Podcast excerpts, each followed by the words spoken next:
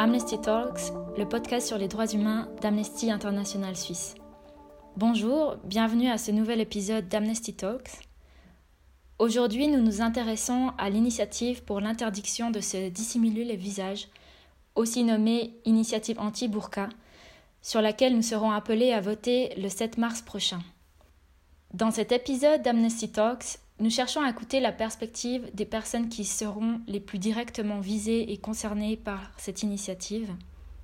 Et pour en discuter avec nous, nous avons le plaisir d'accueillir Myriam Mastour, avocate stagiaire, membre du collectif de grève féministe et du collectif Les Foulards Violets.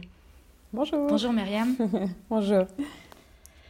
Euh, merci beaucoup de nous avoir euh, rejoints aujourd'hui et euh, de nous donner de votre temps. Euh, le collectif des Foulards Violets est donc un collectif basé à Genève et composé de femmes musulmanes ou non, portant le foulard ou non, solidaires avec celles qui ont décidé de le porter. Les Foulards Violets se sont fortement investis dans une campagne contre l'initiative pour l'interdiction de se dissimuler le visage. Pour commencer, il serait important de mettre en lumière les expériences des femmes musulmanes et des femmes portant un voile, qu'ils dissimulent ou non le visage en Suisse. Myriam, pouvez-vous nous faire part de quelques-unes de ces expériences? Ou bien pouvez-vous nous dépeindre la situation des femmes musulmanes en Suisse?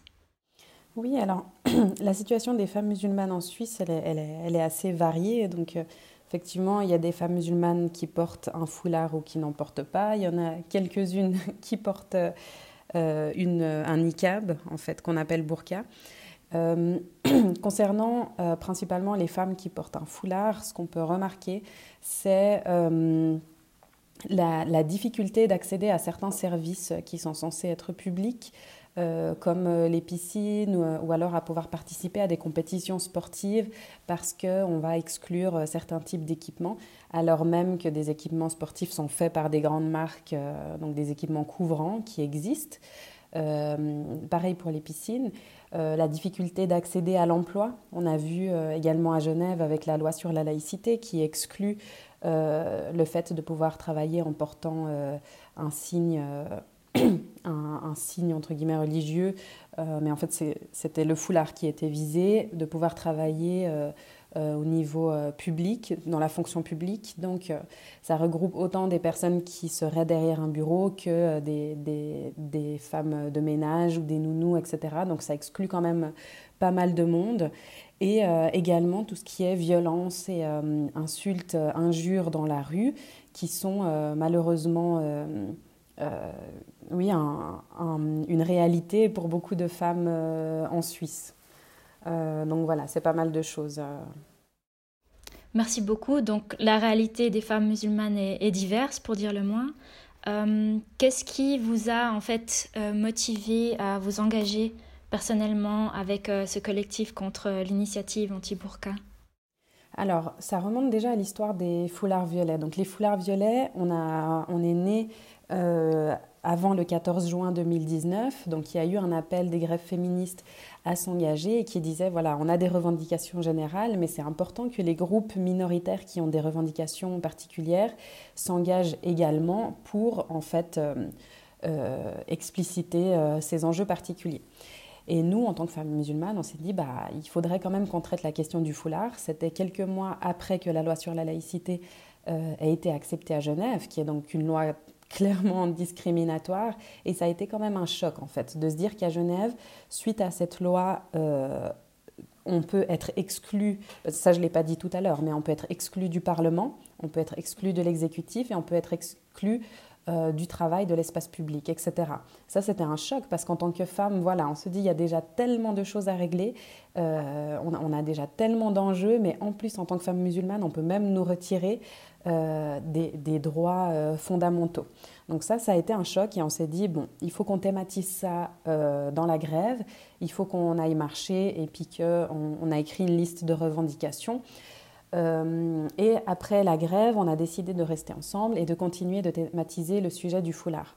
Ensuite, il y a eu l'initiative anti-burqa et on s'est dit au début, mais est-ce que ça nous concerne ou pas? Parce qu'en fait, aucune de nous ne porte une burqa.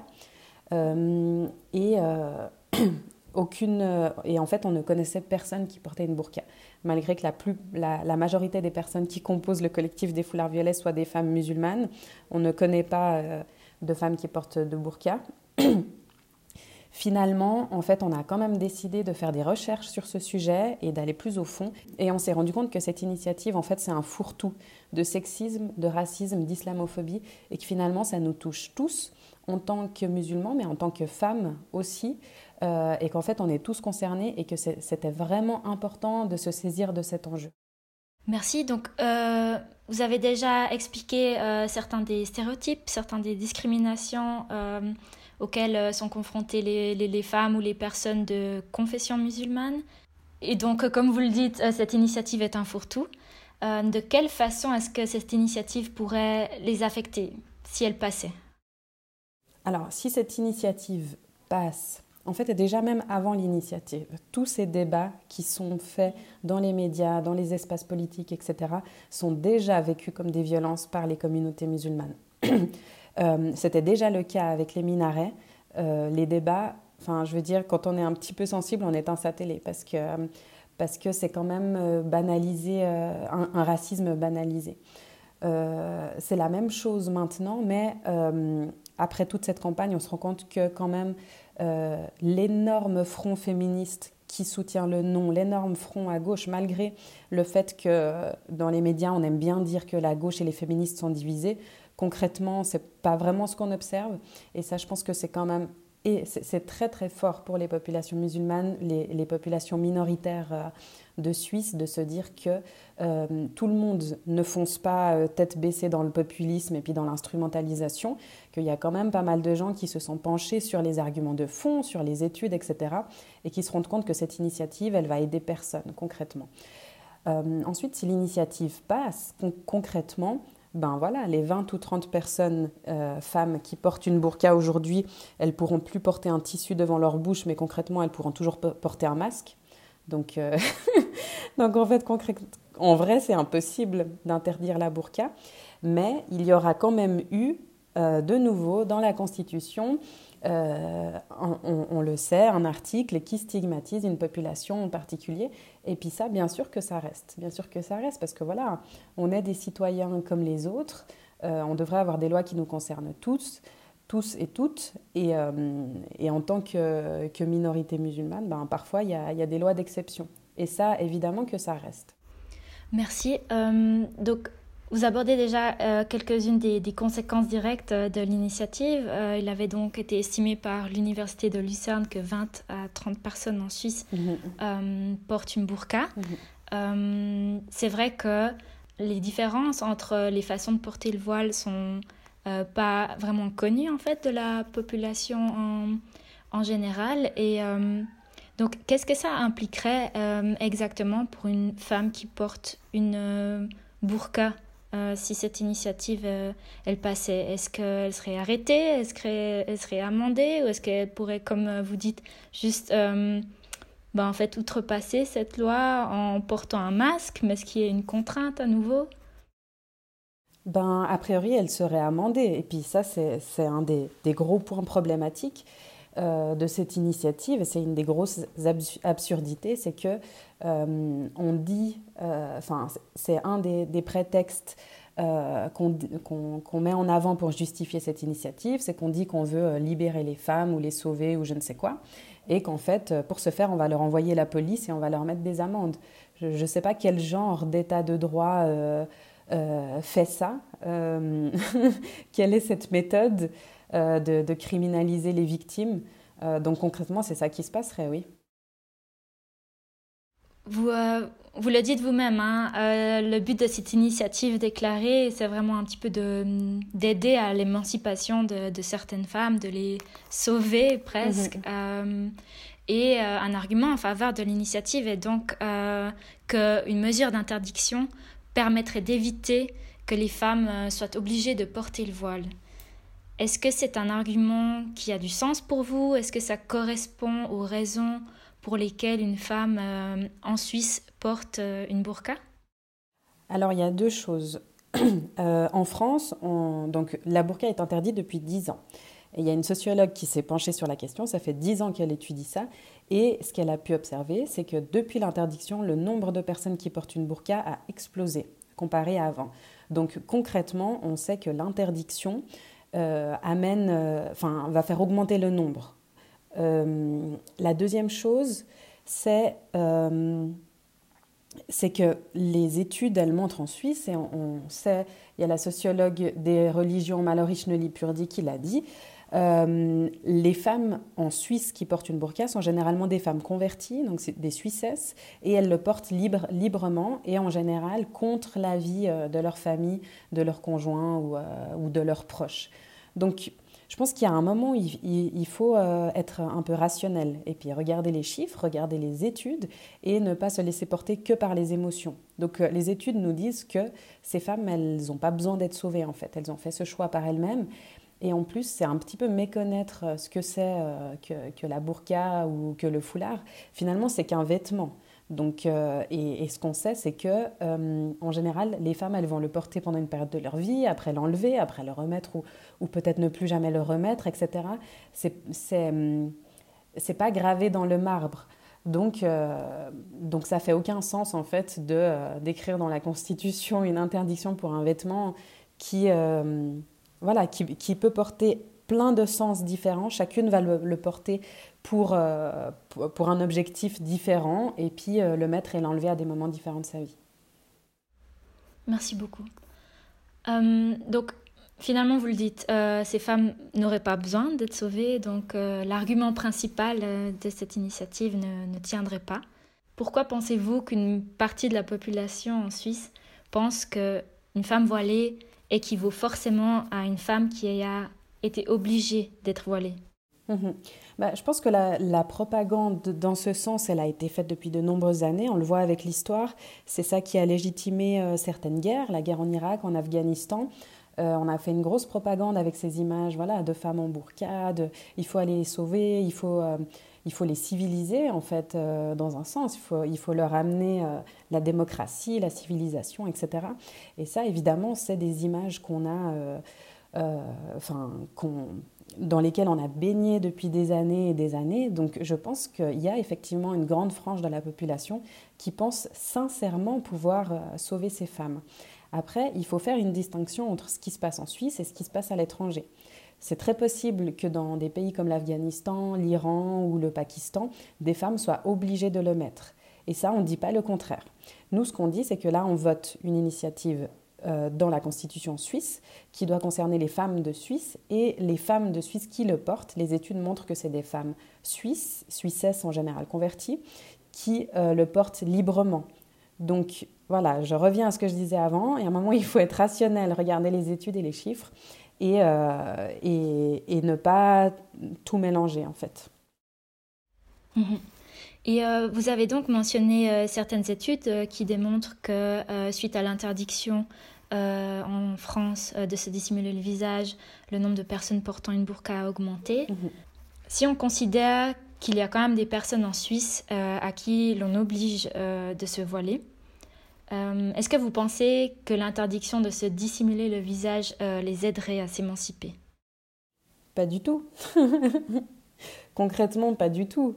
Déjà, euh, voilà, je ne sais même pas s'il y a besoin de vraiment parler des heures de personnes qui seraient obligées de porter une burqa ou un voile, parce que c'est, je ne sais pas où sont ces personnes et puis qui sont-elles et, est-ce qu'elles sont nombreuses? En tout cas, les études montrent que ce n'est pas tellement le cas, donc je ne sais pas à quel point il faut s'attarder sur ce sujet. Mais euh, dans tous les cas, l'initiative les aiderait pas du tout parce qu'en fait, elles se retrouveraient euh, chez elles, euh, alors que là, elles peuvent au moins sortir et puis, si besoin, demander de l'aide. Et on sait que la contrainte, elle est déjà pénalisée dans le code pénal. Il y a déjà un article pour ça. Donc aujourd'hui, elles peuvent se rendre à la police et puis demander de l'aide, alors que le jour où où, ça sera interdit, euh, elles pourront, elles n'auront plus finalement accès à l'espace public. Donc euh, voilà, on n'aide personne en interdisant. Et euh, vous le dites, hein, c'est déjà punissable d'obliger une personne à se voiler aujourd'hui en Suisse. Est-ce qu'il y aurait, à votre sens, d'autres mesures qui permettraient d'aider ces personnes Alors, qui se voient donc obligées à se voiler? Bah, concrètement, elles ont accès à, tout ce dont ont accès les femmes en Suisse qui ont des problèmes. Donc il y a plein d'associations qui existent. Euh, qui sont des, safe spaces, des espaces euh, sécurisés entre femmes pour, euh, pour se soutenir, que ce soit pour des questions de, de violences sexistes et sexuelles, des questions de, de contraintes physiques ou psychologiques, etc. Donc il y a déjà plein d'espaces qui existent, que ce soit au sein des communautés musulmanes ou au sein de la société en général. Vous avez donc mentionné en début de conversation que les médias essayent euh, de présenter le mouvement féministe comme fragmenté autour euh, de la question euh, du voile, autour de la question en fait de savoir ou non si interdire de se dissimuler le visage aiderait des femmes. Est-ce que vous, vous pensez vraiment qu'il y a un grand soutien euh, de la part de certains mouvements féministes euh, pour euh, cette initiative? Et qu'est-ce que vous aimeriez dire aux, femmes ou aux personnes féministes qui pensent voter oui à l'initiative et ainsi protéger, voire sauver d'autres femmes? Alors, Donc si on revient aux faits et aux chiffres, les, féministes en Suisse, il y a un mouvement qui s'appelle les collectifs de grève féministes, qui représentent les plus de 500 000 femmes qui sont descendues dans la rue le 14 juin 2019 et qui se sont clairement positionnées contre l'initiative. Donc voilà, quand on dit que les féministes sont divisées, euh, en fait, je ne sais pas exactement de qui on parle, mais en tout cas, les mouvements de grève féministes qui représentent quand même euh, une force politique pour ce pays se sont clairement positionnés contre l'initiative. Euh, ce que je dirais à une personne qui se dit féministe et puis qui souhaite voter oui, c'est un principe qu'on a en fait au sein des mouvements de grève féministes, c'est de donner la parole aux personnes concernées. Ici, les personnes concernées, c'est les musulmanes, c'est les femmes musulmanes euh, qui portent une burqa. Et puis ce qu'elles disent, c'est euh, à force de vouloir me sauver, tu finis par m'oppresser. Euh, c'est lâche mon foulard, tu m'étouffes, etc. elles ne demandent pas qu'on les sauve de quoi que ce soit. Déjà, elles disent qu'elles ont fait ce choix par elles-mêmes et elles ne demandent rien. Et le fait de légiférer sur les vêtements euh, des femmes, les féministes en général, dans toutes les revendications qu'on a écrites, on n'a jamais demandé ça. Euh, mais par contre, on a demandé énormément d'autres choses. On a des listes et des listes de revendications. Je veux dire, la pénalisation du, du, viol, elle, n'est est toujours pas... Euh, elle, est elle est toujours pas pénalisée de manière correcte. Dans le code pénal, la question de l'AVS, de l'égalité salariale, euh, et mille autres choses. Tout ça, par contre, c'est des choses qu'on a demandées. Donc, si on se dit féministe et puis qu'on veut faire quelque chose, il y a de quoi faire. Il y a de quoi faire, mais en tout cas, c'est pas cette voie-là. Et c'est pas en, légitimant la place au Parlement d'un parti, donc euh, l'UDC, qui se positionne notoirement, systématiquement, euh, contre les, les, avancées féministes. Donc euh, en fait, on n'avancera pas sur les autres sujets. Et ça, je pense qu'on est toutes d'accord pour l'égalité salariale, l'AVS et tout ça. On n'avancera pas sur ces sujets-là euh, si on légitime la place au Parlement de l'UDC sur la question de l'initiative anti-Burqa. Merci beaucoup euh, pour ce message. Une dernière question un peu liée à cette initiative. Est-ce que vous êtes d'accord un petit peu avec cette perspective qui voudrait qu'une femme voilée est forcément une femme antiféministe? Mais pas du tout.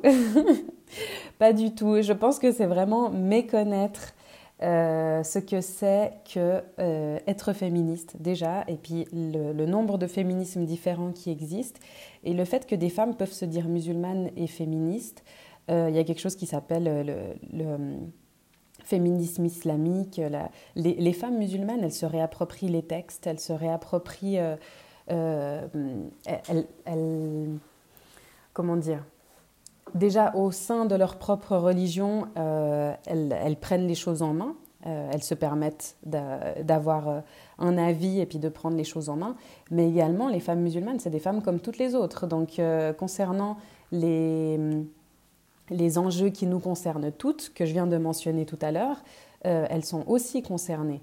Et euh, en fait, j'ai même du mal à répondre à cette question tellement pour moi elle est absurde.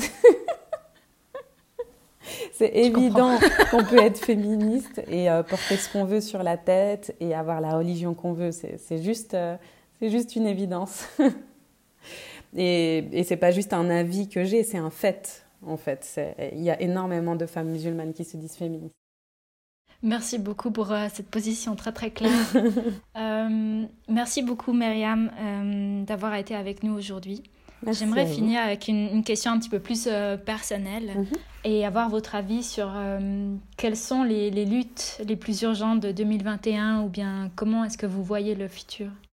2021, je crois qu'en ce moment, on est en plein dans justement cette, cette restructuration du code pénal concernant la question des violences sexistes et sexuelles et la question d'AVS 21. Mais il y a aussi toutes les luttes euh, euh, pour l'écologie, euh, toute la question du racisme qui, qui a été mise vraiment sur la table déjà avec BLM l'année passée. Black Lives Matter, et puis maintenant avec l'initiative anti-burqa, et puis on, se rend compte que euh, au sein des collectifs féministes, au sein de la population en général, on a énormément de prise de conscience, euh, on redéfinit vraiment les, les, termes du débat, il y, a, y, a, énormément de choses qu'on remet euh, en question. Ça, c'est un peu les enjeux qui me viennent là comme ça de tête, mais de toute manière, les femmes, on n'a pas le choix, on est sur tous les fronts. Donc 2021, 2022 ou 2050, on sera toujours là, on lâche rien, comme toujours, euh, sur, euh, sur tous les enjeux qui nous concernent. Et, et voilà, finalement, je suis, je suis quand même optimiste parce que euh, la force qu'on a, en tout cas au sein de la grève féministe, elle est, assez incroyable et avec toutes les organisations autour qui font un travail incroyable, comme, comme Amnesty, pour ne citer qu'elle il y a, quand même un grand front euh, qui lutte contre le sexisme, contre le racisme de manière tout à fait intelligente et cohérente. Et ça, ça donne espoir euh, dans le futur. Merci beaucoup, beaucoup pour ce message euh, très positif et le compliment.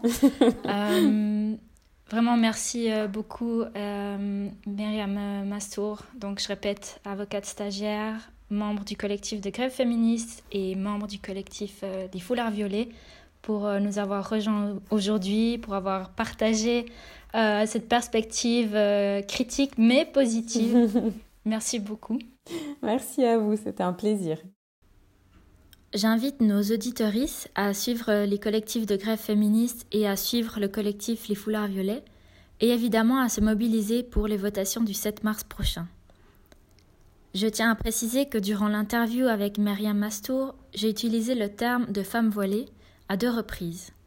J'ai par la suite pris conscience que ce terme de femme voilée est critiqué par le collectif Les Foulards Violets, notamment car c'est un terme passif qui participe au préjugé de l'enfermement des femmes portant un foulard, alors que, comme l'explique le collectif, porter un foulard ne nie pas l'identité des femmes et ne les cache pas.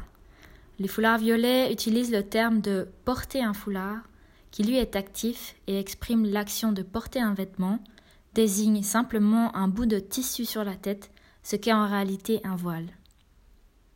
Comme je ne souhaite pas participer à la reproduction des stéréotypes auxquels les femmes portant un foulard sont confrontées, moi-même et Amnesty allons adapter notre vocabulaire et notre façon de communiquer.